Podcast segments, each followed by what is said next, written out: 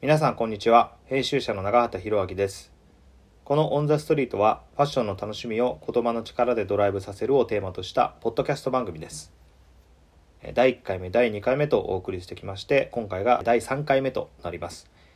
えー今回も例によって第1部は自分が最近気になったトピックについてとうとうと話していく内容をお届けいたしますで第2部では、えーまた、えー別のゲストをお呼びしてですねえーお話ししていきたいと思います早速第1部始めていきたいと思います、えー第1部今回のテーマはもう先日あの公開されたばかりのネットフリックスドラマなんですが「ホルストン」についてお話ししていきたいと思います、えーまあもしかしたらあのーこれを聞いてくださってる方々、まあ、データを見ると結構若い方々が多いのでほんと10代から20代後半ぐらいの方々が一番多いということなのでこの名前に馴染みがない方がほとんどだと思うんですがホルストンはですね、えー本名ロイ・ホルストン・フローウィックという方が立ち上げたファッションブランドでしてえっ、とまあ1960年代ぐらいから、えー本格的に、まあ、有名になって、えーその後ですね1980年代ぐらいまで活躍された方です。で、えっと、このドラマはですね、まあ、電気ドラマでして実話を元にしています。でホルストンは、えー結構いろんな視点から語ることができる、えーファッションブランドなんですが一つ一つ説明をしていくとえーっとまあ現在ですね例えばそのセレブリティの力を、まあ、使ってというかセレブリティと一緒に上がっていくファッションブランドっていうのはいくつかあると思います、まあ、特に SNS が登場して以降はですね、えー誰々が、まあ、紹介したとか誰々が来たっていうことで一気にバーッと名前が広がっていくブランドいくつもあったと思うんですけれども、まあ、それの先駆けというか非常にこう何ていうんですかね当時のカルチャーとかそのセレブリティの、えーコミュニティと紐づいて、えー広がっていたブランドですねでホルストン、えー自身もそこにはかなり意識的でこの、えーっとドラマの中でもですね、えーホルストンがこういうシーンがありますえー一人の有名人が来てくれるだけでそれだけで世界は変わるんだというシーンがありますねまあこれはまだホルストンが全然有名になる前ですねにあの言い放つ言葉なんですけどもまさにその通りで、えー彼はあのセレブが着たことによって着用したことによって一気に有名人に駆け上がっていきます。まあその、えー中でも代表的なのがあの長くその後友人あの親友になるライザ・ミネリという女性ですねこの方はまあエンターテイナーですね。でライザ・ミネリというこ,、えー、とこの名前自体にはもしかしたらまああー特に日本だと、うんそこまで知らない人も多いかもしれないんですがジュリー・ガーランドの娘さんですジュリー・ガーランドだと結構知ってる人の数はぐっと増えるのかなと思いますジュリー・ガーランドはですねまああのこの人は本当にこうアメリカの、えーエンターテインメント史を代表するような大大大大スターでして、えーまあ、YouTube とか見ても例えばフランク・シナトラと一緒に共演している、えー番組がヒットしたりするんですがそれを見るとですねフランク・シナトラってまあねえーっと誰しもが知る大スターなんですが、えーシナトラが本当脇役に見えるというかシナトラと比べても圧倒的なオーラがあるっていうのがあまりそのアメリカのそのエンターテインメント史に詳しくない人でも一目見れば分かるぐらいの、うん、インパクトを持ってる人でそのジュディ・ガーランドの娘さん、えーがですね、えーライザですね彼女が、えードラマの冒頭に登場してその舞台を見たホルストンが「君の衣装は、えーもっと最適なものがあるよもっとぴったりなものがあるよ」っていうことで提案するっていうところからか、え2人の進行が始まっていくというシーンがあります。まあこのライザというのがですね後々こうホルストンの非常にこうメンターになって、まあ、お互い支え合うというところが、まあ、一つこのドラマの僕は一番グッとくるシーンでもありましたでもう一人ですね、まあ、アンディ・ウォーホルこれはドラマの中には出てこないんですがアンディ・ウォーホルとあホルストンというのも非常に仲が良くてですね、えースタジオ54というですねあのディスコクラブですねがありまして、まあ、そこに非常によく出入りしてたとちなみにまあスタジオ54というのはですね、まあ、ドラッグカルチャーあとかあとはまあそのクイアカルチャーのすごい盛り上がった場所でもあってですねまあいろいろ問題があってあのスタジオ54自体は閉鎖したりしちゃうんですけどもえっ、とそうそうこういう、えーとまあ、こういうところにこうディスえ当時のセレブリティが大集結しててその中にホルストもいたとでまたそこからまたホルストンという名前をですねセレブリティセレブリティが着用することによってさらに広まっていくということなんですが今まあセレブカルチャーとのつながりっていうところを強調して話してるのでじゃあ実際のホルストンの洋服ってどんなものだったのかって想像すると、えーそのきらびやかなすごくこうなんていうんですかね舞台上で映えるような洋服を作ってたのかなと思いきやですね実はそういうまあもちろんあの彼自身は舞台衣装なんかもよく手がけてたのでそういう華やかさはありつつもですね彼自身の洋服の一番のポイントっていうのはですねあの当時のその女性えー像をアップデートさせるような非常にこうカンファタブルな、えー着ていて気持ちが良くて、えーなおかつですねすごく機能的なもの、えー余計な装飾がない、えーそしてですね雨の日でも、えーそういうこうどんなロケーションでも選ばないような生地だったりとか、えーそれでいて高級感があるみたいなそういうですね非常にこう日常着としてのクオリティがものすごく高いものを作っていてそれが当時の女性に支持されたと、まあ、女性ファッション当時の、えー女性ファッションというのは、えー今よりもえーはるかにですねなんていうかこう制約がまあある意味では多くてそのいわゆる女性性みたいなものを強調するデザインが多かったんですね。えーより具体的に言うとその体にすごくこうフィットしたシルエットじゃないとセクシーじゃないとか、えーそういうふうな思い込みがあったんですけどもホルストンはそこに対していやいやそうじゃないんだと例えば歩いてる時に自然に後ろに流れるようなこのシルエットが美しいんだみたいなことをホルストンは自分のデザインで体現をしていて同時にですねスカートだけじゃなくてパンツを履くっていうことも提案したんですねでこれに関してはドラマの中で実はそこまであの強調されてなくてですね、えーシーンの局所局所でそういったところがまあ分かるようなあのなんていうかそういうこう会話だったりとかそうそうそういう場面が出てくるんですけども例えばえっと象徴的なのが、まあ、僕の中で印象に残ったのが2つあって1つはですねウルトラスエードという工業用で使うような、えっと、フェイクレザーですねこれは今でも例えば、えー日本のブランドでクラスというブランドがありますがそこはあのウルトラスエードのアイテムが、まあ、すごく有名で、えっと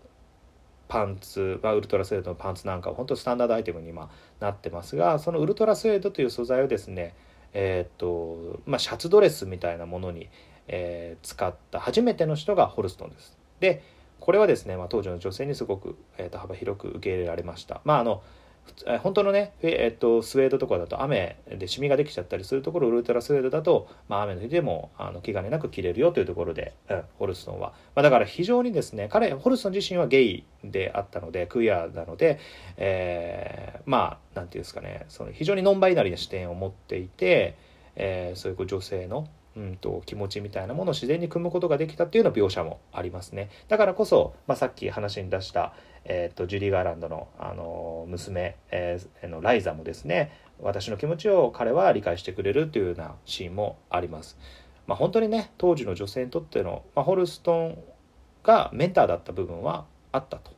思います。でもう一つあの印象的だったのがさっきねパンツファッションを強く打ち出したって話しましたけどライザがね結婚するシーンがあるんですね挙式を挙げるシーンがあって、まあ大親友が挙式を挙げるということで彼が、えーウェディングドレスを作るよというんですね。でそこでまああの本当にみんなが想像するような今だって日本でねウェディングドレス作りますよって言ったらあの真っ白なあのドレスを想像すると思いますがホルストンはそこであのスーツダブルのスーツを作るんですね女性用のスーツ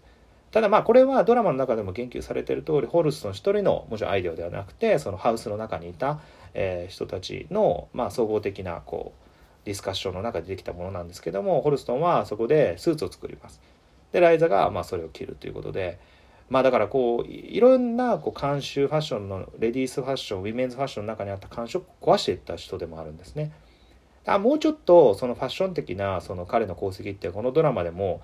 えーフィーチャーされてもよかったのかなと思うんですけどこのドラマはどちらかというとホルストンの人間性にフォーカスしています、えーでホルストンどういう人だったかというとですね、まあ、これ結構ねあの当時の、まあ、アメリカのですねえー1950年代から70年代80年代駆け抜けていった人って当時の大スターのドキュメンタリーを元にした映画なんかを見ると結構こういうキャラクターってよく出てくるんですけれどもあのまあ、えー自尊心が非常に強くってですねやっぱり幼少期にすごく大きなトラウマがあってでそれをまあ打ち破るその過去を否定することでどんどん前に進んでいくようなタイプの人でそこにはドラッグも常にあったしアルコールもあったしもうあの性にも奔放な性格だったしっていうところでですね、まあ、かなり自己破滅型でもあったんですね。でそこと、えーまあ、商業主義っていうところがですねうんまあなかなか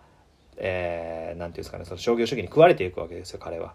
うんその特にですねホルストンはお金をよく使いましたんで、えー経営がすぐ立ち行かなくなるわけですねでその時々にその出資者が現れてホルストンをある部分では助けてくれるしある部分では食い潰していくわけです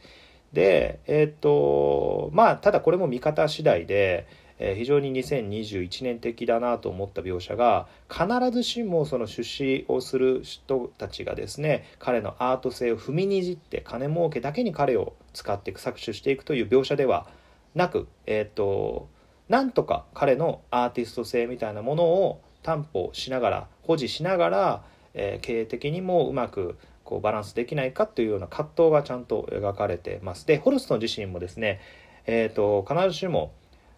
うん例えばもうこれしか作らないんだ僕のそのデザインのにあるアーティスアート性っていうものは絶対に壊したくないんだっていうそこに意固地になるだけじゃなくてですねライセンスだったりとかあるいはその JC ペニーのような大衆ブランドとのコラボレーションまあコラボレーションじゃないな JC ペニーのインハウスのデザイナーになるっていうシーンがあるんですけどもそういったですね今では当たり前とされているそのハイファッション村の人たちが、えーそういう大衆ブランドのデザインを手掛けるといったことの先駆けもやってたりするのでホルストン自身はすごくそこにチャレンジしてたあーという見方の方がフェアじゃないかなと思います。やっぱりねこれはすごくホルストンすごく重要な、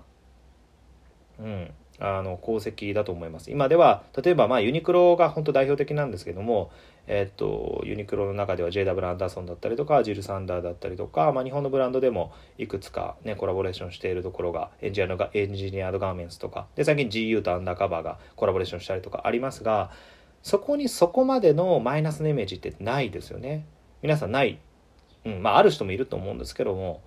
基本的には例えばティーンエイジャーとかがえー、と自分のお小遣いでそのブランドのことを一旦でも知ることができるって意味ではそこまで悪いことじゃなくてでそこから本ラインに興味を持って買ったりとかっていうこともありえるよねっていう一応そういう共通認識で、あのーハイブランド、うん、ハイファッションのデザイナーとそういう大衆ブランドのコラボレーションって存在してるんじゃないかなと思うんですけども当時ホルストンが JC ペニーと組んだ時、えー、とそのドラマの中ではその時の葛藤も描かれてますホルストン最初すごく嫌がるんですけどえー、と果敢にそこを挑戦しますであの当時はですね周りもあの周囲の反応もですね、まあ、やっぱり二極化していてもちろんその買う側は、えー、と全米に、ね、何千店舗とある JC ペニーで、えーホルストのデザインが買えるしかも結構安く買えるぞっていうことで喜んだ人も多かったと思うんですけども一方でファッション批評というものが向こうではかなり強力なパワーを持ってるので、えーそうそうあのホルストの名は失墜したなっていうような評判もたあの悪評も立っちゃったりして結構そこら辺の状況にまたホルストも苦しめられドラッグ、えー中毒が進行したりとかして、まあ大変なことになっちゃうんですけどこのですね今のそのハイファッションと、えー大衆ブランドまあ大衆ブランドっていうとなんか言い方がもうちょっといい言い方ないんかいなと思うんですけどなんでしょうねまあハイファッションのデザインを一般化させるという行為に対してのそのある種ちょっとこうポジティブなイメージが出来上がったのは、まあ、ホルストンがやっぱこの年代で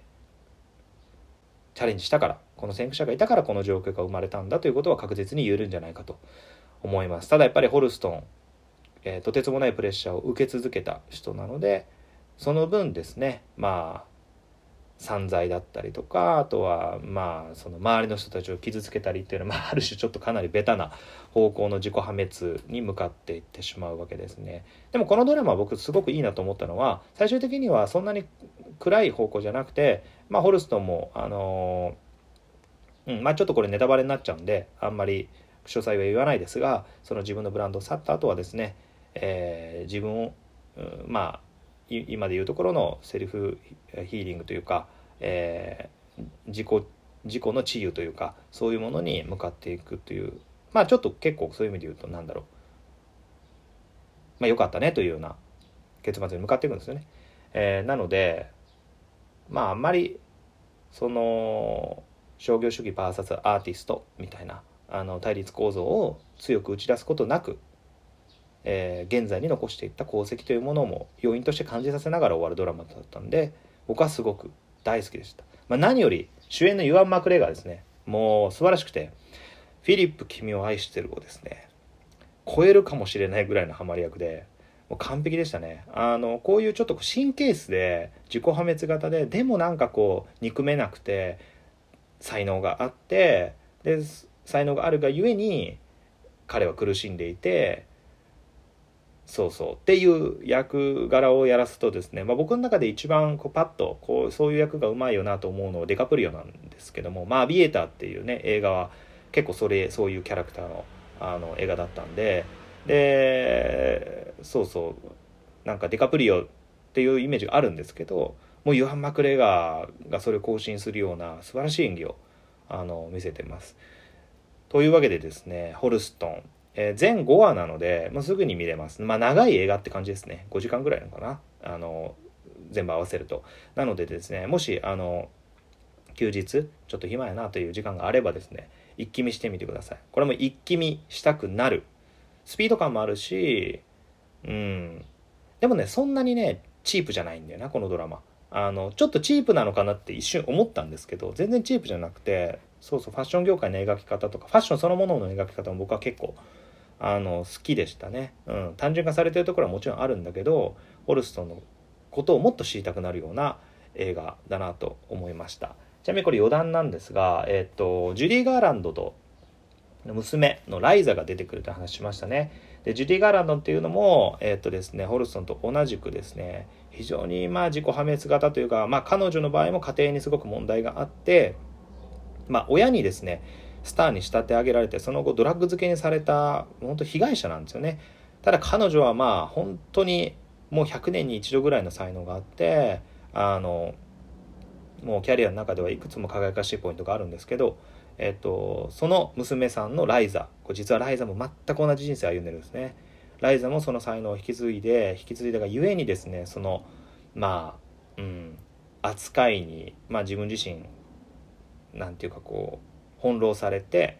えードラッグ中毒になってしまってあの彼女がまあでも元気なんですけどねあの今でも活躍されてるんですけど、えーライザがですねあのリハビリに行くシーンとかもあるんですけどもそのライザとえーホルストンはやっぱりお互いが、まあ、ドラッグ中毒ででお互いが才能を持て余して、えー現実社会との折り合いがつけられなくなってるっていう点でですね共鳴して大親友になってお互いを支え合っていくっていうまあ、そこは非常に微笑ましいんですけどもこのライザの視点というのも、まあ、僕的にはすごく気になりましたねやっぱりお母さんと同じ人生をもちろん歩みたくないっていうふうに思ってたと思うしそれはですねあのジュリー・ガーランドの、えーと一生をですね題材にした、えーレニー・ゼルビが主演の「虹の彼方へ」という放題がついてますが映画がありまして、えーこの中にも、えー描かれてますあのジュリー・ガーランドはですね晩年で晩年まあ自分がちょっとこうえー一回キャリアが、うん、あのかけってきた時にですね自分たちの子供を連れて一緒に舞台上がってたんですねそその時の子供がライザなんですよ一人がライザなんですよねでそのライザがもちろんそのお母さんがドラッグ中毒になっててジュリー・ガーランドは40代後半47歳とか8歳で亡くなっちゃってるんですねそう宿泊先のホテルで亡くなっちゃってるんでそういうことをね目の当たりにしてるライザからするとそのハリウッドに食われていくっていうその残酷さみたいなのを目の当たりにしてるにもかかわらずライザ血っていうのはやっぱり否定できないんだなというぐらい同じ人生を歩んでいてそこに共にいたホルストンというところも個人的にはすごくあの心動かされたポイントでした。あのというわけで、えーホルストンネットリックスでただいま、えー配信中でございます前後はぜひ、えーご覧くださいませというわけで、えー、と今回は、えーホルストンについてお話ししてみました、えー第2部はですね今回あの前回とはまた別のゲストをお呼びしております下北沢のムーという古着屋さんがございますそこの岸浩平さんという、まあ、オーナーの方をですねお呼びして今回は岸さんのキャリアおよび、えー古着の話全般をですね繰り広げていきたいと思いますまあ、第、えー、と今回だから何回目だ、えー今3回目か3回目で吉さんゲスト会として第1回目は、えー、吉さんの主にキャリアについて結構ねあれなんですよ古いだけじゃないいろんなところを渡り歩いてきた方なんでちょっとそこら辺もぜひ皆さんに知っていただきたいなと思って今回ちょっと丁寧めにプロフィール紹介みたいな感じでお話しておりますのでぜひお楽しみくださいはいというわけで本日のゲストは岸浩平さんですよろしくお願いしますあお願いします。えっとちょっと岸さんのまずはまあ紹介というか、はいを僕からしたいと思うんですけど岸さんは今あのムーというあの古着店を下北沢の方でやられててで僕は実はその前のメチャという高円寺の古着屋さんで岸さんが働いてた時に岸さんのことを知ってもうそれが何年前ですかねたまたま入ったんですようんうん。あの高円寺歩いててたまたま。いやめちゃめちゃたまたますごいメチャの情報っててか当時そんなにそのインスタグラムああ、確かに。をみんなが使ってるような時代でもギリギリなくて古着屋さんうがううんそのようたら古着屋さんが新しくできたみたいな情報を知ることってうんその身内のなんていうんですかそういうこうブログじゃないかな。あそうそうそうそうまだブログの時ですブログのリンクがすごい重要やった時代かな。あいやほんまそうですねそれこの話とかも多分古着にあんまり精通してない人からする とブログのリンクってなんでなんやねんって話だと思うんですけど、うん要はその古着屋さんがお互いのお店の情報というかリンクうをん貼り合うんですよね、あ、そうそうそうそうそう。あれはお願いをされるんですかあれはお願いするしされるし、あでもあんまメジャーの時はされなかった から。なんかこっちからお願いしてたよな。でもメチャのブログも今消えてしまってるから。まあインスタグラムに移行したってことですどうやったっけなとでもインスタもその時からもう始めててあそうなんです同時でじゃあやってて、うんそうそうだから結構そこ201415あたりって移行期でうんああそうそうそうインスタグラムの前にうんそのいわゆるブまあみんなブログを使っうてん新商品の紹介をしててそうっそうそうそうていうのがまあ古着を好きな人からすると結構こうブログを毎日チェックするってのは当たり前うんの行為だっうんたと、でまあめいちゃんたまたま見つけてあの外観が外観っつうかその2階の窓のところにすごい飾り付けっていうか、はい苔あそう人 工の人工の苔が飾ってあって、まあ、結構なんかあのビジュアルは、まあ、高円寺にない感じじゃないですかでこれなんやろうなと思って入ったまたま入ってでその時にいらっしゃるのが岸さんでああそれでやそれですよでどういうその言うたらこう文脈の古着屋さんなのかとかうん全然知らなくてもちろん岸さんのことも初めてやったんであーまあ、そこで初めてものをバーッと見させてもらってああ、まあ、新しいニュアンスというかうんテイストの他にあんまりないタイプの古着屋さんだったんうでんでそこからまあ岸さんといろいろ話させてもらってっていうところからなんでお付き合いとしてはいや意外に長いと原田君すごいもうお世話になってるというか何かしら取り上げてもらったりとかしててそうですスタディはね結すご構い長いといや長いですねだからお店いもうよく行かしてもらってましたしうんあといろいろそれこそ本当に岸さんはまあミリタリー詳しいっていうのはね岸さんは知ってる人やと誰でもあれなんですけどあの知ってる情報やと思うんですけど、ミリタリーの他にも、まあ、ここれから話していきますけど古着以外のバックグラウンドが結構あるんで、うんまあ、そういう話とかもいろいろ聞きながら、はいあの僕はまあファッションについては結構教えてもらったっていうかいやいやいやものに関しては本当にいろいろ教えてもらったっていう感じがうーんあってそうだ岸さんのそのキャリアではいそこをまず紹介していくと、はい今回なぜ岸さんに古着の話を聞聞こうと思ったのかっていうのにつながってくると思うんですけど最初はあー、うん、えーっとチャッピーっていう大阪のそうですね古着屋さん、はいでこれはめちゃの系列なんですねそうです大阪の古着屋僕チャッピーって、はいあの大阪出たのもう14年前とかなんでああそう正直そんなに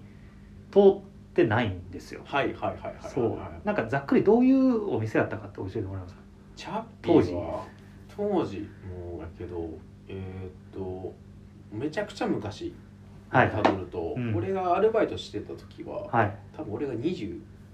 とか20ぐらいかな確かじゃあ123年前ですよねそうはいその時は社長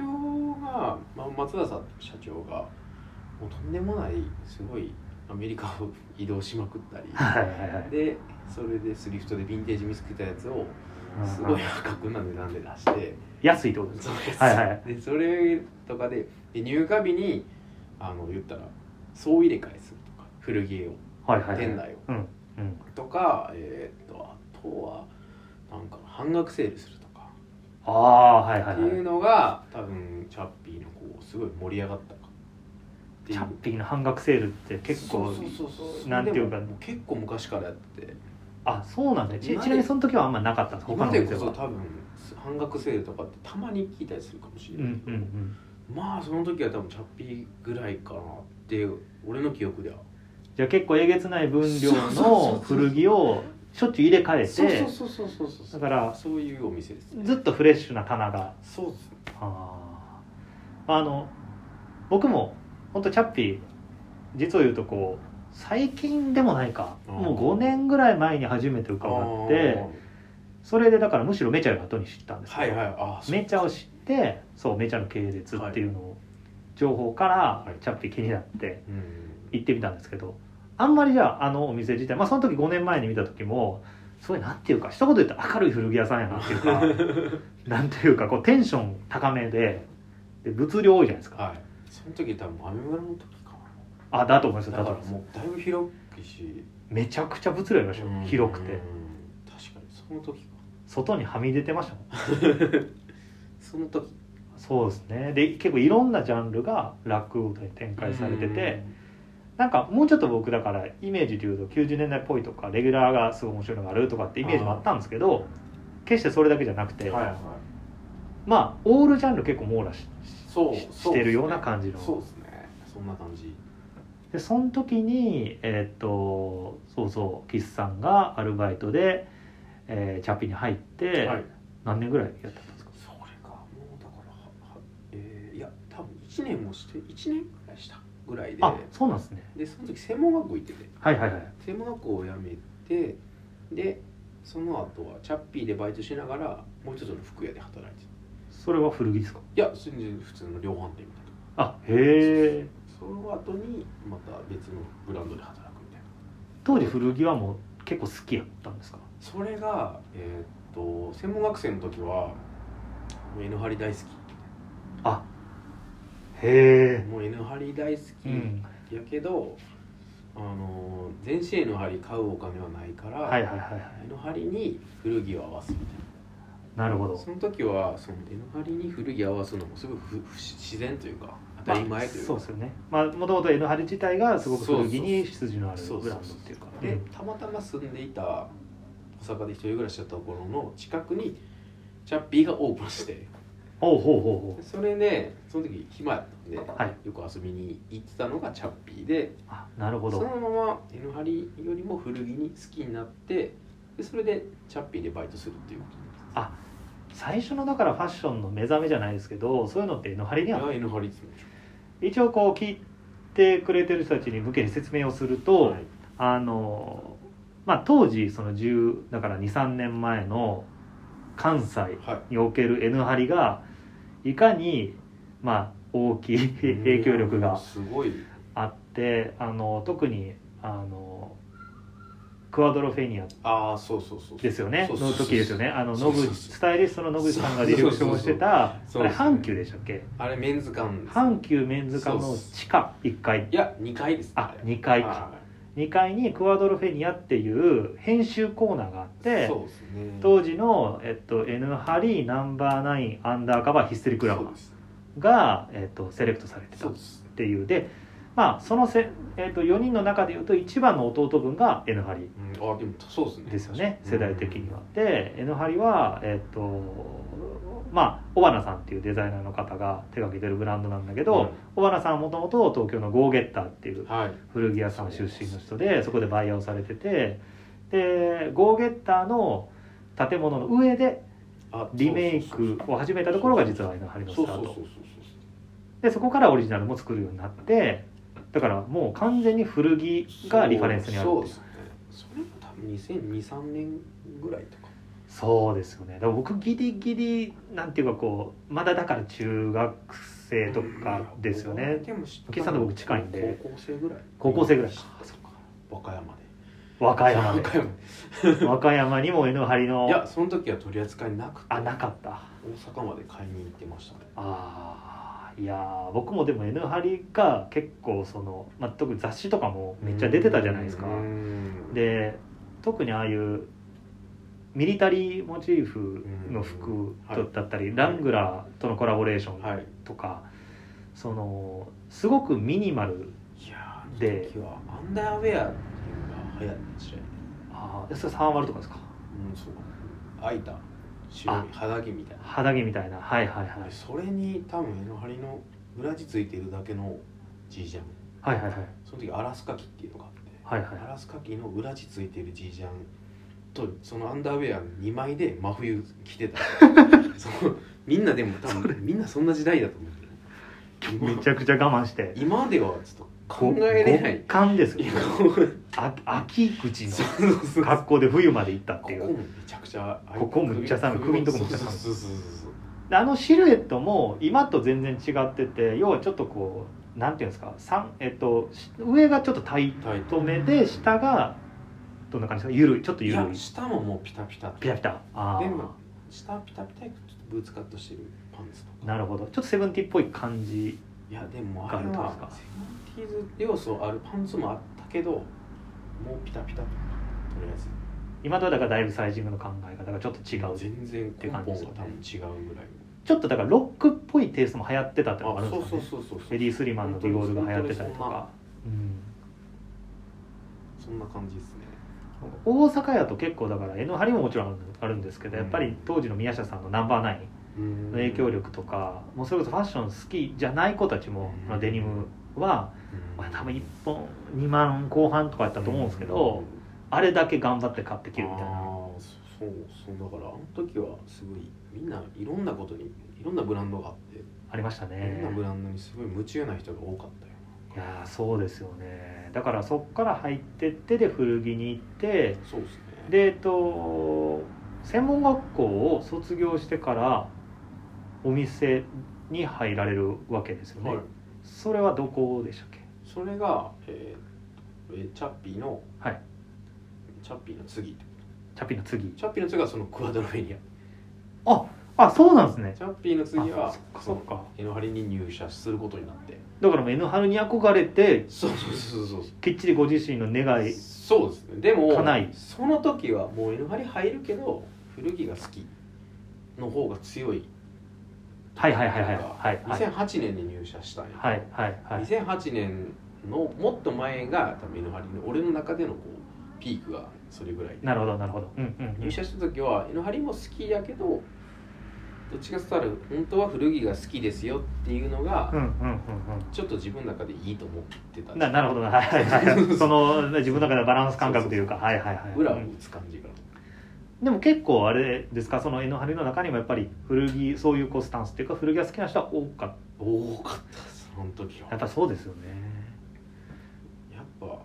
そのそういうブランドですよスタッフねうんも東京のスタッフとかはやっぱ古着好きな人が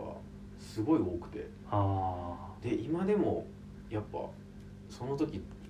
の東京のスタッフの人と付き合いがあってああへえお今でも店に来て、うん今のムーに来ておう古着買ってくれてたりするのが何人かいて、ええそうそうそうもうその方々は全然別々ののところにもう今はブランドしてたりとか、はいはいはいはたまたもう全然違う仕事してるとかなるほどそうまあそうエノハリ自体も結構いろんなブランドを排出というかデザインを排出してるようないブラやンそドうでもあるってことですそうですよね。ああなるほど、まあ、ちなみにいよなんていうかこううんうんちくというか法則で言うとエノハリ出身で言うと今オールモストブラッあねクとかそのドメスティックブランドの中でもうん台頭してるブランドがあっねて、またしかもエノハリと全然違うことやっいてやたりするあれが全然違ってすごいいいっすよねそうですよねだからいやだから実は岸さんのそのなんていうかこう最初が最初のファッションの目覚めは N ハリでそう N ハリにいらっしゃってそうですね N ハリ何年ぐらいいたんですかあれ34年はいたかな確か3年か4年は4年目ぐらいで辞めたような気がしますそれはこう次に移るためにってことですかうーんなんかその時の多分24とかくらいうんうんなんかやっぱり違うことをしたい意欲がはいはいすごすぎて、うんうん確かその時は百貨店で働いてたから、はいはい百貨店で働くとやっぱいろんな人と知り合って、うんうんいろんな人とこう会話してそのそれでこうちょっと違うことしたいななるほどちょっと外の世界がそうそうそうそう見えてきたっていうでちょっと出来心でなんか転職サイはいはいはいトをうん見てて、でどうせやったらハイブランドやなと思ってそれが面白いですよねそうどうせやったらっていうのはそのでもとはいえだから興味あったわけですよねうんやっぱりそのブハイブランドが好きじゃなくて、うんハイブランドで働くのにちょっと興味があったのかもしれないあ別に自分が着てたとかはなくてもちろんってことですかハイブランドの距離感ってどんぐらいだったんですかコレクションは見見てたとか全く見てない、全 く最初に買ったハイブランドとか覚えてますいやまあでもマルジェラあ多分俺 N ハリで働いたけどマルジェラは多分1年に1回ちゃんと買ってたあそれは大阪で大阪で店ありました農林会館にあそっかそっかでまだマルジェラがいた時期えー、そうなのかなギリギリいたんじゃないですか2000とかなえでももう2009年とか2009かあ多分そんな時代じゃないかもしれない全然マルジェラ詳しくないんでそこら辺ドライバーズニットああに、ねあの古着のパンツを合わすのが大好きうわーむっちゃ懐かしいっすわしかなもんかその絶対質感リーバイスじゃなくてリーのジーパンあなるほどねそうそこはね微妙な違いがあるわけリでーすとかはいラングラーの色落ちのあデニームを合わすのがすごい好きまあそういうリーとかラングラーの方がちょっとシュッとしてますそうよねそういうなんかこだわりというのが変なあーマルジェラはどこで知ったんですか誰かが来てたとか教えてもらったとかあでもそれこそでも確かにあのーメンズ館その N ハリで働く前から知ってたけど結局メンズ館で働いたら同じフロアにマルジェラがあってああなるほどその勤務中も、まあ、トイレ行くって言ってマルジェラ行って試着できるわけとかそので別のあの普ブ通ランにドを昼休憩とかじゃなくて 勤務中トイレ行くよって言そっうたそうそうとか見れる環境があってまあそれテンション上がりますよねだからあの時大阪に多分そういうなんかセレクトショップはあってもあんなにいっぱいブランドがあるっていうのあーが多分メンズ館しかなかったのかまあだから洋服好きは本当にメンズ館にみんな行くっていうような感じの時代でしたもんねそうあそうの時なはそれでよくマルジェラ接する機会がやっぱ多くなっなんかこうまああの後ほどね今たあの岸さんがよく今日も履いてらっしゃいますけどクラスとか、うんそのブランドの話もちょっとしていきたいなと思うんですけど、マルジェラとかこう、まあ、N ハリとかなんかこうそこに共通したある魅力とかあるんですかそれともそれはまたベルババラバラですか個別っていう感じですかああいやなんか多分これってなんか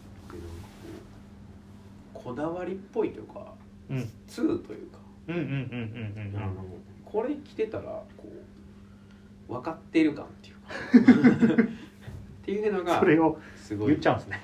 重要な岸さんの中ではうんあなんかあマルジェラも今のマルジェラは全全く見てないし、うんその時はすごいその感じが古着に合わせやすいとこもあったんですかそれはあんま関係なかったですかで古着に合わせやすい やっぱそうですよ合ねわせやすいやっぱマルジェラ自体もそのミリタリーからの参照点が多かったりとか、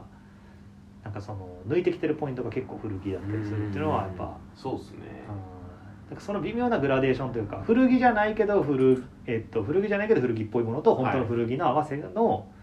コントラ微妙なコントラストが、確かにそれはすごい岸さんのスタイリングって感じはしますよね。すごい絶妙というか分から伝わらなくていいけど、はいはいはい自分だけはわこだわってるみたいなもしかしたら全身古着かなとかっそうそて思われるかもっていう。うんうんそこがなんかすごい重要というか、だからそれは岸さんの中でのなんていうんですかね美美学じゃないですけど、おしゃれかどうかっていうのは結構そこのポイントにあったりするってことですよねうんあまりにもパキッと分かりやすくうんコントラストっていう感じじゃないじゃないですかそう岸さんってそうですね確かに色は例えば今日もまあ白と白ででぶく靴黒でみたいなはことで、その分かりやすいコントラストはそうそうそう出ないけどそうですね実は T シャツ鏡鏡さんそうそうそう鏡健さんそうのそうそ「うシュプリームから訴えられかけてた 多分販売中止にな販る売中止になった、えー、T シャツにクラスのこれなそうんなんていうアイテム名ですかこれはえーっとこれなんてティこれでもチャップスでいいと思うんやけどなチャップスうんミリタリーえっ、とミリタリーですかのなんかイギリス軍のやつが元ネタっぽいけどそれの、うん俺のなめ中では乗馬用のはいはいはいデニムとかの上に履く馬乗る時に履く上のオーバーパンツカみたいなバー感みたいな覚カバーはいそはいうそうそうはいがチャップスでそあれのチャップスうんなんかなとは俺は思ってるけどでもなんか元ネタはイギリス軍ってこれあの聞い聞い聞いてくださってる方あの全然まだ想像つかないと思うんですけこどれでも伝わらんあのえっとねえーあ穴が開いてるって言い方違うなうんなんていうんですかねあの下にえっとズボンを履いてその上に履くような形そうですねなんですよそうそうそうでまたグリーンのところは全部空いてて、はでい肘ひ膝のところも全部空いてて、はいというような感じのはいパンツで、クラスの一番、えー、と最近の、まあ、今シーズンの、うんあれこれでもジップのとかすごいですやこれねジップすごいあのイギリス軍っぽいというか使ってるへえ結構分厚い立派ななんかタロンジップ的なものがついてるんですね、なんかここら辺のディテールはすごいクラスっぽいですよねあんあんまここを手抜かないっていうか確かにイギリス軍のサンプリングしてるのはちょこちょこ目立つというかあなるほど、うんまあ、ちょっとマニアックなところってそう感じそうですよそうそうねああのピンクカモのーはああのはねウルトラスウェードで作っててああ生地差し替えのそうとんでもないコート 作ってたイギリス軍であのちなみにムーは結構ミリタリーだけでああそうですララック構成したりとか半分ぐらい見たりする時もありあるじゃないですか、はあの国で言うとそのここが多いとかってあるんですかいいやもうアメリカがほとんどというかアメリカにしか買い付けに行ってないんで、うんもう自然とアメリカになるんですけどイギリス軍ってやっぱりアメリカではそんなに出てこないですかたまにやっぱあってアメリカ軍の人がどうなのアメリカの軍物屋行った時に、うんうん普通にアメリカの軍物じゃなくてヨーロッパの軍物が並んでることがあって、はいはいはいはいそれでたまにヨーロッパの古いのは買い付けたことがあるけうど、んうんうん多分ほとんどないというか、あやっぱりまあアメリカにはアメリカのもううん、でも古いのはたまに買い付けたことがあってそういうのは見るとすごい面白いねミリタリーにこうハマってった時タイミングっていつなんですかそれは多分あの天モダンのピーコート US ネイビーのはいはいはいそれにいやあのボタンが10個ついてるそうですねそれ40年代のウールのベルトンのはい多分想像したら分かるピ途中ーコからート途中から8個なんですよねそうそうそうはいうん、すぐパッと分かるピーコはいートを襟立てて立ててはい立ててでねチンスと止めて、はいそれにあのエノハリの517履いてああの黒のピタピタのあいいっすねで、えーとはいその時 US ネイビーのはいサイドゴアのブーツを、俺多分そう結構昔から履いててやっぱそこはピッサのスタイルってのそうは変わんないですねそれでその US ネイビーと US ネイビーで合わせてるけどなるほどこいつらのパンツ履いてるっていうのがなんか多分その時のこうはいはいこだわりだったのかなとで気づいたら M65 っはいていうフィールドジャケットのファーストファーストはいををずっと着てたりとかへとミリえ、タリーその時何無意識に着てるミリタリーが多くてまあ、ピーコート自体がその例えば今ピーコートってあの本当に一般化されてて、うんあれをミリタリーとして着てる人って実はそんなにあ多分確かいないじゃないですかうんだから言われて多分今に、もしかしたら聞いてる人ああそうだねあれはミリタリーやなっていう感じだと思うんですけどでも天満炭のピーコートも当時から今も多分ずっと人気なくてあそうなんですね今そうなかなか売れにくいというかでもそこそこ値段つきますよねつけけど誰が買ってんだよなみたいな感じだから俺多分めちゃくちゃ安くで買ってであそれーで今多分実家にあるけどそれやっぱまた着たいなといやー天ボタン僕もあのー当時で着ている時点ですご一回い買ったな変わってる感じというかはいはいは形が悪くいてシルエットがね結構難しいというかそうそうそう細長いんあですそようそうそうそうねで型とか意外に狭くてそうインナーがあんま切れないとか全然着れないでもあれすごいやっぱあったかくてあであベルト分厚いですもんそうそうねで確かそのミリタリーの話で思い出したけどグレートチャイナウォールっていうブランドっグレードチャイナウォールはいはいはていうまあ言ったらロンハーマンい、うんとかグレートチャイナウォールが、えー、とロスのブランドではいロスかなで、えー、古着リメイクの先駆けのブランドが多分その2つ確かにロンハーマンって今のセレクトショップの方みんなあそうそうそうそうあの想像しますけそうどですあれロンハーマンヴィンテージってそうそういそううそうブランドがあそうっですてそうですでねそうですよねでそのグレートチャイナウォールっていうブランドもあって、うんそれがまあミリタリーにただプリントしてるとかえそう生地とかは古着ってことですかもちろんあなるほどそれの M65 のそのフィッシュテールにグレートチャイナウォールでっかくプリントしてるのを結構気に入ってきててはいはいはいでその時も今みたいにフィッシュテールも人気なくてうんうんだからそれも確か安くで買ったけどこれすごいいいなと思って着てったりとかでへ多分無意識にどっかで気づいたのがミリタリーめっちゃ着てるなっていうのを思っえ てミリタリー着ようじゃなくて着てるもんがたまたまミリタリーやった着とていうると思ってそっからあー自分的にこうミリタリー好きやなと思ってあでもそのウッドランドのゴアテックスも多今ありますねここにはいもう十何年前に買ってうんそれもずっと着てたりとかだからそういう共通点が自分の中であってなるほどそっからもうミリタリーはとりあえず珍しいのとかう好んうんきやと思ったのはとりあえず買うようになったのが多分どっかで気づいたもうこの前も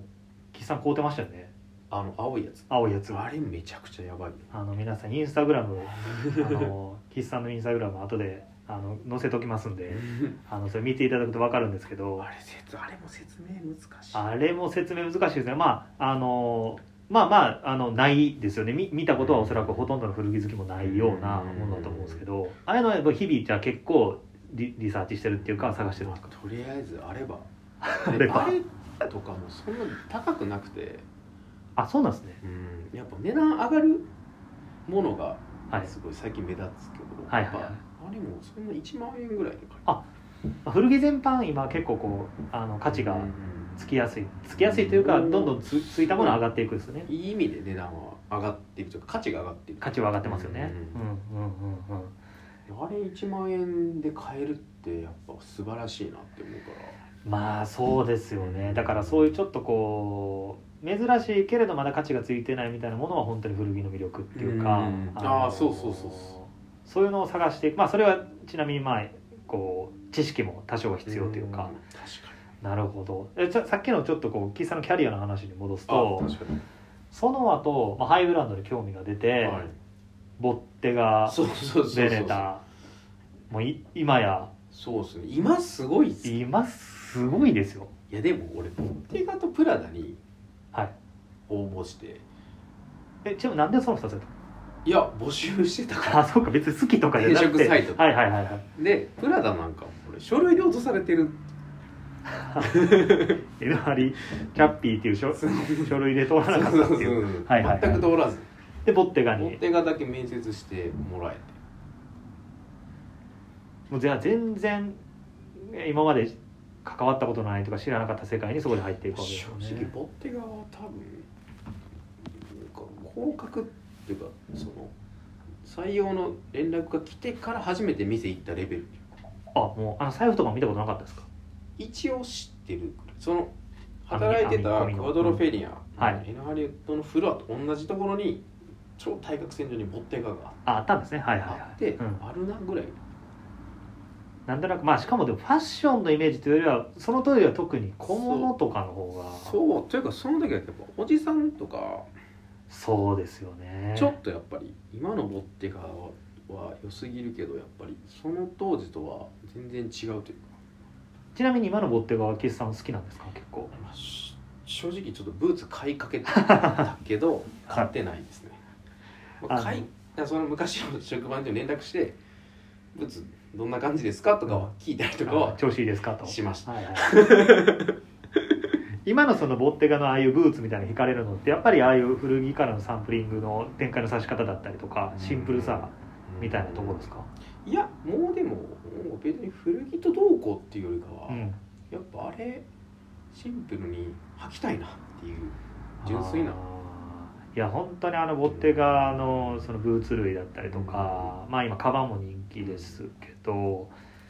ね服もいいと思うし、服もまあ今のあのボッテガは元セリーヌのデザイナーがああーの手がけててその、まあ、前セリにいて大、まあ、日本ではすごく特に人気があったフィービーっていうあのデザイナーがの、まあ、だから弟子というかはあ、のところで学んだ人がやっててそうだからちょっとそうい全く知らうなかったあのそういう背景もあるんで、でえー今セリーヌがエディ・スリーマンに変わって、はいもうあの昔のセリーヌはもう跡こ跡形もなくイメージが消え去ってるんで、そのだから時のうんなるほ姿を追い求めてる人は今だからボッテガを買どうみたいな感じであー人気はあるんですけどでボッテが入られてそこでまあ初めてハイブランドの現場っていうかそうですねまあでもハイブランドの現場って言っても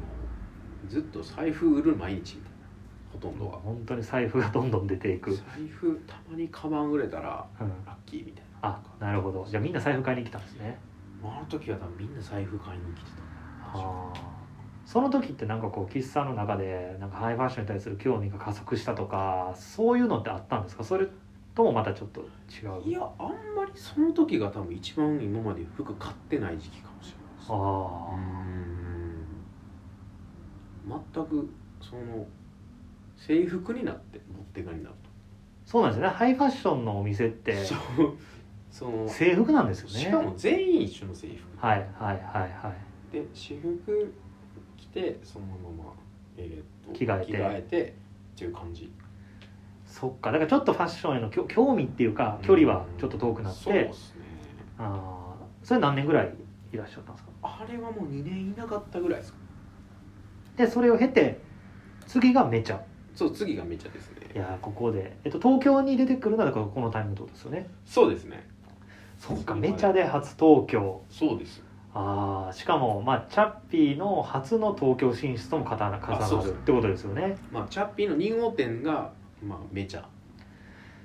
いやーそ正直その最初にあのまあチャッピーで働いてらっしゃったんで、はいそのノリはわかるじゃないですかお店のノリは、まあ、こんな感じやなっていうでそれをメジャーとして東京に持ってった時の手応えというかうん東京まあご自身も初めてだっ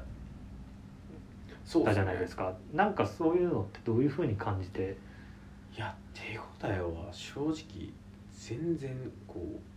うなくてうんもう毎日すごい必死というか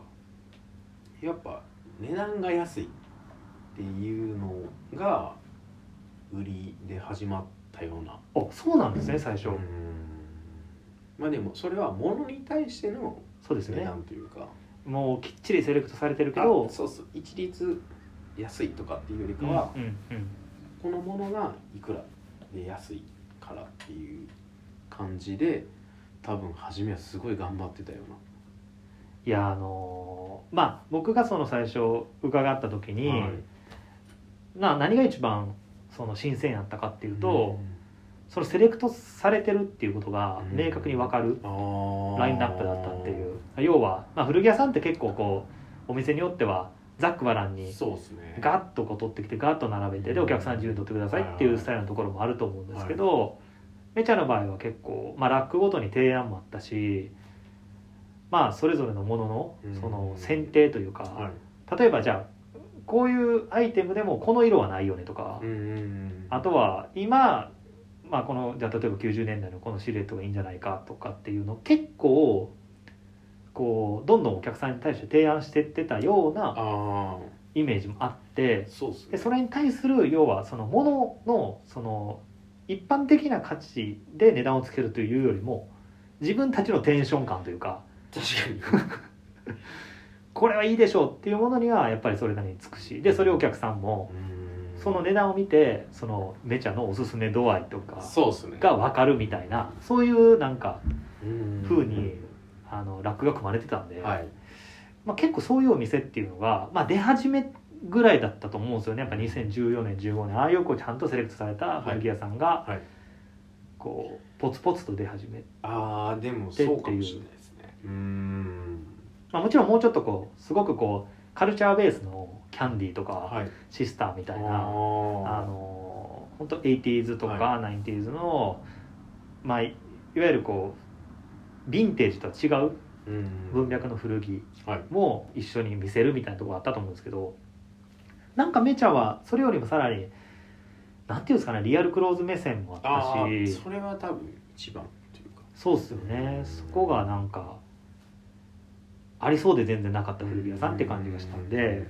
そこってなんか話とかっていうのはお店の中でしてたんですかその俺の上司の南野さんっていう人南野さんと、はいあの2人ではいメジャーやってて、名物スタッフさんです南野さんはいちなみにムーではあのその南野さんの顔がプリントされてる T シャツがあの常備されて る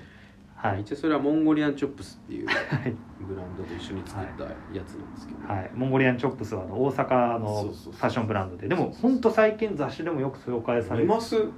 や見ます見ます、なんかモンモゴリアンチョップス自体は結構長くあるブランドじゃないめですちかゃくちゃもう長いですよで長いんですけど、まあ、東京での認知度も結構こう増してきてえて、あのそこのモンゴリアンチョップスの、うんまあ、別注の T シャツそうでそうそうすねものすごい綺麗にプリントされてるそうですその南野さんとすごいあのその時はものすごく自由にお店をやらせてもらはいっていて、はい多分そのチャッピーの社長がお店やって何年かでそのめちゃに見に来たりとか来たのは多分23回ぐらいのレベルであそそれぐらいよろしくやっともうこうかっていう俺と南野さんが全部自由にやっててもうほとんどなんていうか向こうのディレクションなしそうそうそうはなくっていう感じででそれのさらに先行ってるというかあの俺が買い付け中は南野さんが好きにして南野さんが買い付け行ってる間は俺が店番みたいそうでしたねそしたらなんか俺が交互にねなそしたら行ってたん俺ですよねが好きにお店をするみたいなだからなるほどどそのその時によって全くお店が変わってるぐらいというか要は岸さんが買い付け行きましたそうでしそうそうそうかも買い付けも結構長かったですね1か月もう半基本1か月で1年の3分の1はもう買い付けというですよそういねう生活だからそこで買ってきたものでじゃあ岸さん帰ってきたら岸さんのラックが構成されてそうで何度さんその間アメリカ行っそうてそうそうそうそう倉庫でそうそう古着をディグってまた帰ってきて何度さんと今度は世界ができるあー言ったらそうなると俺と南野さんが日本で会う期間も例えば俺と俺が3分の1アメリカ行ってる南野さんも3分の1アメリカ行ってたら日本で俺と南野さん一緒に働いてるのに一緒にいる時間は3分の1しか一緒にいそうなでいすよねっていうすっごい少なかったですよねでその二人一きり緒にいる時も休みを取るからあー本当多分実質多分一緒にほとんど働いてないっていうかその交互に買い付けてしかもその1か月っていう結構な期間でこれでもなかなか一般的にとは言えないと思うんですけど僕がその古着屋さん、まあ、中野古着屋さんに買い付けどんぐらい行くんですかとか聞くとまあ2週間3週間っていうところが結構多い気がしてて1か月とか1か月超えることもあったじゃないですか1ヶ月超えることは俺1回目の買い付けだって3ヶ月3か月も済んでますねそれ3ヶ月っていうか観光ビザが90日はいフルフルで行ったってこと89日か90日ギリギリで帰ってきてでその間に多分南野さんと社長が内装を進めてくれて内装はいはいメジャーの内装を帰ってきたら帰ってきて物件に行ったらなんかレンガが敷き詰められてコンクリになんかすごいいろいろつけられて焦げがついている状態でもう結構完成度高い感じそうもうほとんどできできてるなみたいないやあのーこれあのーぜひメチャー皆さんあのー足を運んでほしいんですけど今でももうその今移転したそう今移転しちゃったんでうんあれなんですけどあのーまあ移転した後も引き続きかなりこ凝ったという か DIY 確かになあのー DIY なんだけど DIY と思えないぐらい凝ってるはい内装なんでちょっと見ていただきたいんですけど、はいそうかだからその3ヶ月の買い付けって、あのもう行ったことない身からすると想像もできないんですけどやっぱりその、ね、古着の買い付けってかなりハードだっていうのはもうみんな言うじゃないですか確かに基本的な一日の流れとその時間っていうのはあーどんなもんなんですかとりあえず朝5時に起きて朝5時早いうん早いですねそのままその倉庫に行ってまず倉庫って何時からやってるんですか朝6時か早っらで6時に開ける方もすごいですね昼休みが30分あ少なってその30分も別の倉庫行ったりとかえとか で3時ぐらいに終わってはい昼の3時でにその後近くのスリフト回ってあそっからスリフトなんですねでまあ夜になる前に帰るみたいなであー帰ってなるほ9ど時8時ぐらいとかでその時もまだアパート借りてなくて多分、えーとモーテルモーテルに1ヶ月滞在するあのーこれすごいことで、あのーまあ、まず倉庫とスリフトの違いなんですけど、 えっと、倉庫っていうのは要はそのまあ不良在庫だったりとかが全部紡がれてるんですあれはかな寄付ドネーションあドネーションが集まるところがあっへてそえこに行ってとんでもない物量なわけですよねもうと山山基本的には全部見るんです か全部見れないですねこの山はいいとかこの山はダメそうとかっていうのをなんとなくこう嗅ぎ分けるってことですそねれがもうもう経験というかあーそれ何でわかるんですかその感覚ってもう色味生き続けてたら、というまか、あ、ここにジャケットがあってとかはいはいはいここにニットここにスウェットで優先順位をつけてアイテムでそうそうカテゴリリーでやっぱジャケットが一番あジャケットからですね でジャケットが良いとこれはニットも良いぞとそうですねでそれ結構そのシンプルにあのセンスとかよりももう体力というかはあどちらかというなと見続けてもうられる体力ずっと見続けた人がいいものを見つけれるっていう 多分結構な根性の世界ですねそれは確かにいやそっかだからそのうん感覚をやってどどんどんやっていくうちにこう研ぎ澄ましてっていってで昼休憩30分 ももうなんやったら削って他のところに違こうう違うところ行ってだからそのぐらいしないと他のバイヤー出し抜けなかったりとか、まあ、数の面でクリアできないっていうっていうかその時はシンプルにその基準が分からなさすぎてそれ言い悪いの基準ですか古着のいやその仕事に対しての基準があそっかどのぐらいやればいいのかってことですよねそうですでちなみに社長はすごい鉄人で鉄人もうそのまた違う買い付けの仕方ですけど言ったらアメリカ中をもう移動しまくってああでヴィンテージ見つけてきたりとかをしてきてた人なんで距離がえぐいってことですそうかですでそれの基準と僕の僕らの基準が分からなさすぎてあだあそうからかもう正解100%が分からないからできるだけ頑張る要は同じことをするわけにいかないとからそうそうそうそうでもじゃあ自分たちなりのそうそうそう新しいやり方を作っていくために自分たちが満足できるポイントそうがですねどこなのかというのをだから本当にメチャの初期はあ伊ー津さんは自分の体で覚えてったっていううんいやーやっぱジャケットを見てある程度いいと次のカテゴリーもよくいいいいという確率が増すってことなんですかますそれは T シャツとかを先に見たらわからんくなる わけ T シャツはちょっともうキリがなくてもう数がざっくりわかんないと思うんですけど、うんまあ、じゃあ1個の平均的な倉庫で T シャツとかでどのぐらいなんですかもう満単位ってこといやなんかもう山山もうだから数じゃない T シャツ山の山山をかきかき分けるみたいそうなそうそう作業ああそれをだから毎日じゃあそのスケジュールで3ヶ月行った時は3ヶ月3ヶ月ああ休みはその時はあんまな取らなないしで土日はその倉庫は閉まるけど別の町に行ってスリフトを一日中回る逆にアメリカのスリフトどんだけあるんですかめちゃくちゃあるってことですねめちゃくちゃそれは一般人の人も使えるもう全然誰でも行ける誰でもいける業者向けじゃないもちろんああだからそっかそれはすごいですよねだから古着ってえっとまあ基本的にはそうやって、えー基本的にはっていうかまあもちろん国内のディーラーさん使うところもあると思うんですけど、アメリカに行く人はそうやってスリフトとか回るわけじゃないですか確かにでやっぱ基本的にその価値のある古着っていうのは、はいえっとまあみんな認識はしてて古いものとか、珍しいものとか抜いていくわけじゃないですかそっからさらになんていうかこう要は人が抜いてった後行く場合もあるわけじゃないですか、はいでそこでじゃあ自分のお店だったらこれを行こうとかっていうそのなんていうんですかそのそのお店ならではの軸を作っていかなきゃいけないってことですようん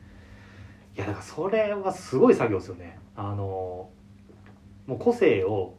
あの作らないとピックできないんですよね確かに